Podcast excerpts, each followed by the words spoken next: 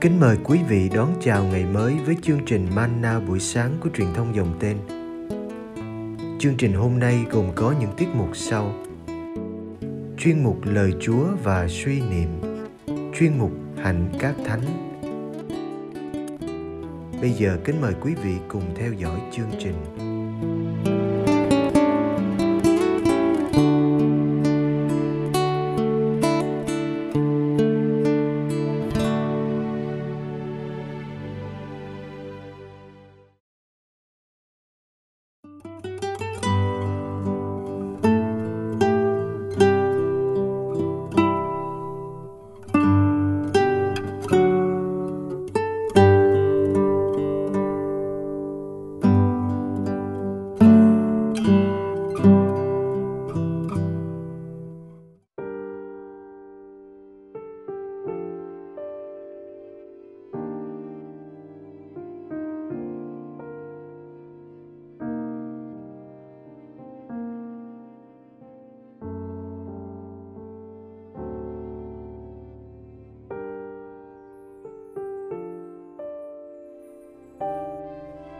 Dụ ngôn tiệc cưới Matthew chương 22 từ câu 1 đến câu 14 Đức Giêsu lại dùng dụ ngôn mà nói với họ rằng nước trời cũng giống như chuyện một vua kia mở tiệc cưới cho con mình.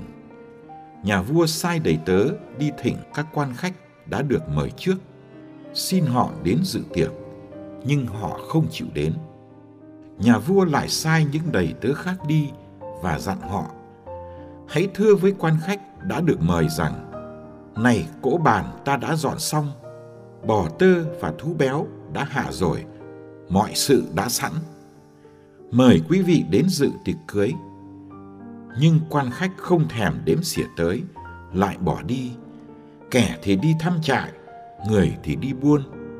Còn những kẻ khác lại bắt các đầy tớ của vua mà sỉ nhục và giết chết nhà vua liền nổi cơn thịnh nộ, sai quân đi chu diệt bọn sát nhân ấy và thiêu hủy thành phố của chúng. Rồi nhà vua bảo đầy tớ, tiệc cưới đã sẵn sàng rồi, mà những kẻ đã được mời lại không xứng đáng. Vậy các ngươi đi ra các ngã đường, gặp ai cũng mời hết vào tiệc cưới. Đầy tớ liền đi ra các nẻo đường, gặp ai, bất luận xấu tốt, cũng tập hợp cả lại nên phòng tiệc cưới đã đầy thực khách. Bấy giờ nhà vua tiến vào, quan sát khách dự tiệc. Thấy ở đó có một người không mặc y phục lễ cưới mới hỏi người ấy. Này bạn, làm sao bạn vào đây mà lại không có y phục lễ cưới? Người ấy câm miệng không nói được gì. Nhà vua liền bảo những người phục dịch.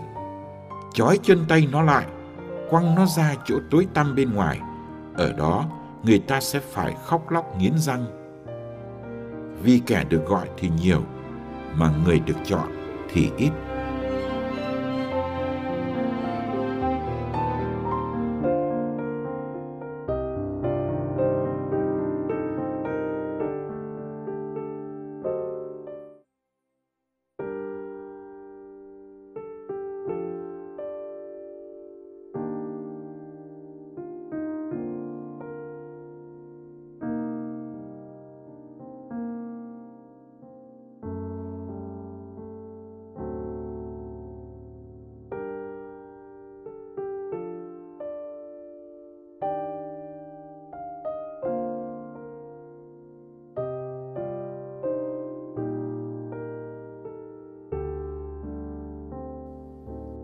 Dụ ngôn hôm nay nói về một tình yêu bị từ chối.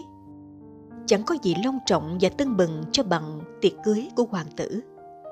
Tiệc cưới này do chính nhà vua khoản đãi với sự chuẩn bị chu đáo. Vua đã mời các quan khách từ trước và còn mời nhiều lần sau đó. Trước những lời mời trân trọng của nhà vua, họ đã từ chối.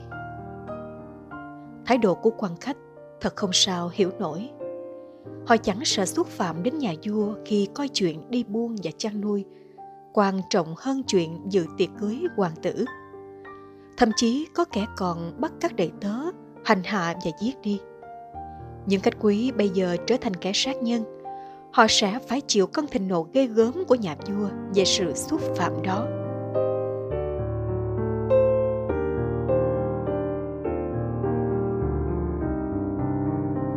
Như thế, tiệc cưới cho hoàng tử sẽ đi về đâu? Ai là người sẽ được mời tiếp theo khi những người trước tỏ ra bất xứng? Nhà vua đã đưa ra một quyết định rất bất ngờ. Hãy đi ra các ngã đường, gặp ai cũng mời hết vào tiệc cưới. Như thế, phòng tiệc bây giờ vẫn đầy người được mời, có cả tốt lẫn xấu.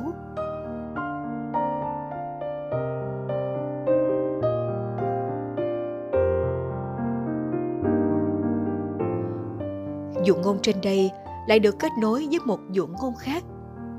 Chúng ta ngạc nhiên khi thấy nhà vua đi vào phòng tiệc để quan sát cách ăn mặc của những vị khách đến từ đường phố. Có người không mặc y phục lễ cưới và đã bị trừng phạt nặng nề. Tại sao lại phạt anh khi anh bất ngờ được đưa vào ăn cưới?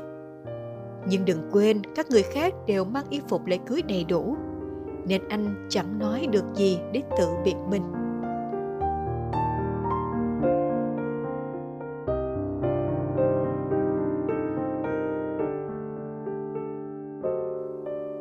Lịch sự với thiên chúa là điều ta dễ quên. Ngài vẫn trân trọng mời ta dự tiệc chung vui với ngài, với con của ngài. Mọi sự đã sẵn, mời quý vị đến dự tiệc cưới.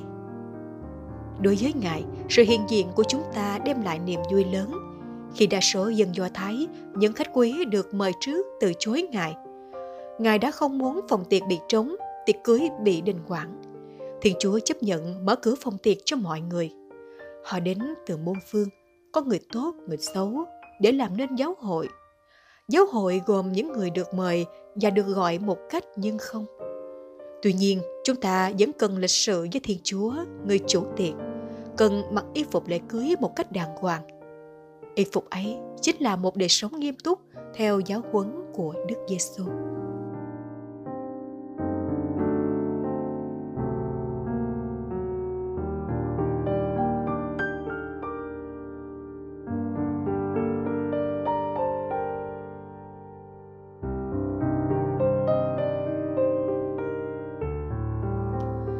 Các Kitô hữu chúng ta đã được ngồi trong phòng tiệc của Thiên Chúa. Chúng ta đã được mời và được gọi để sống trong giáo hội. Nhưng chưa chắc chúng ta nằm trong số những người được tuyển chọn. Số người được chọn bao giờ cũng ít hơn số người được gọi. Để vào số những người được chọn, chúng ta phải biết trân trọng ơn ban.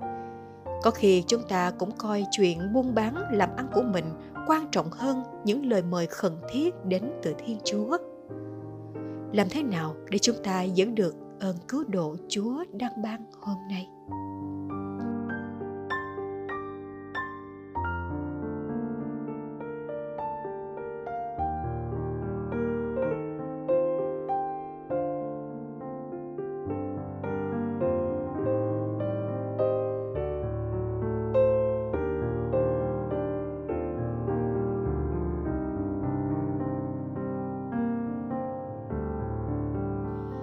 Lạy Chúa Giêsu, xin thương nhìn đến hội thánh là đàn chiên của Chúa. Xin ban cho hội thánh sự hiệp nhất và yêu thương để làm chứng cho Chúa giữa một thế giới đầy chia sẻ. Xin cho hội thánh không ngừng lớn lên như hạt lúa. Xin đừng để khó khăn làm chúng con chuồn bước. Đừng để dễ dãi làm chúng con ngủ quên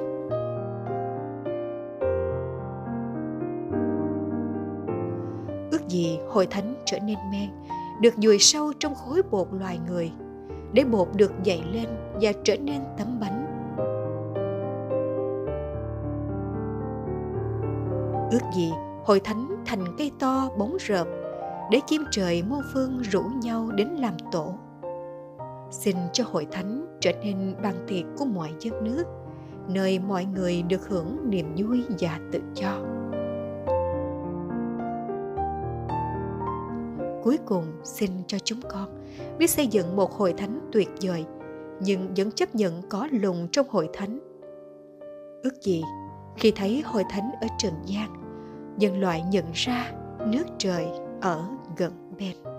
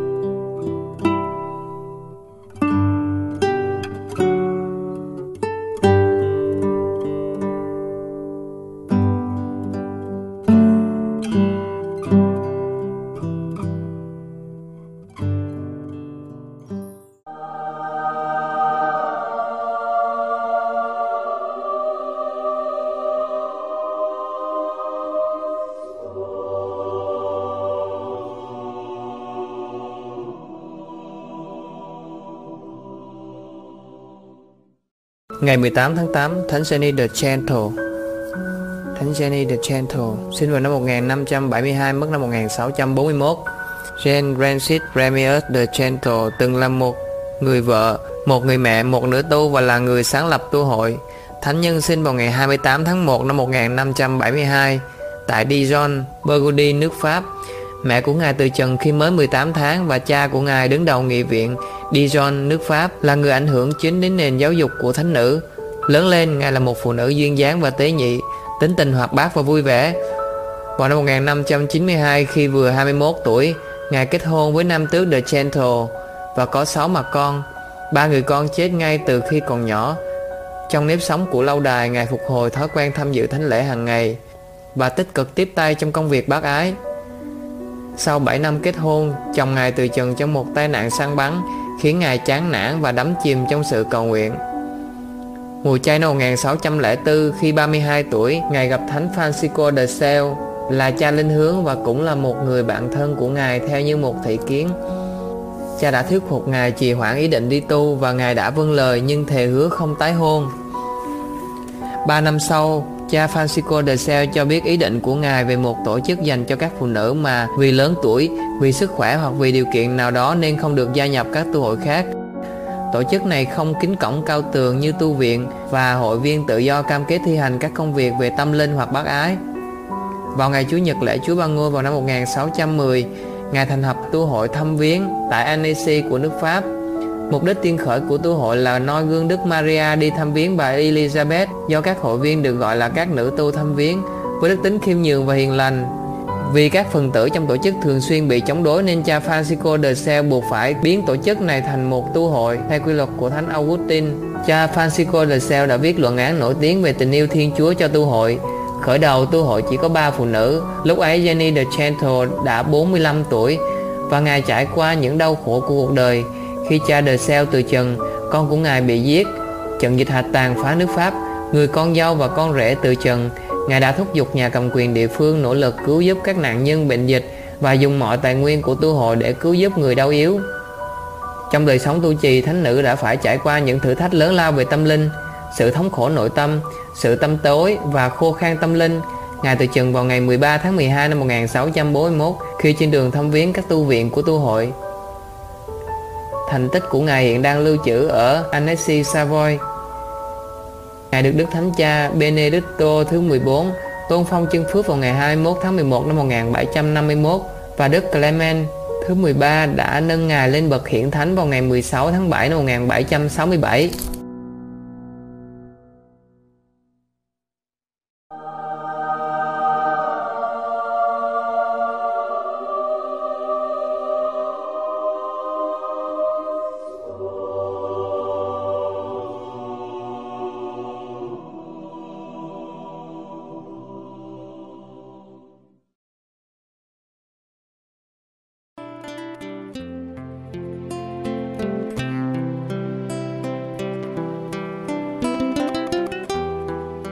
Cảm ơn quý vị đã theo dõi chương trình. Kính chúc quý vị một ngày mới tràn đầy niềm vui và ân sủng của Chúa và mẹ Maria.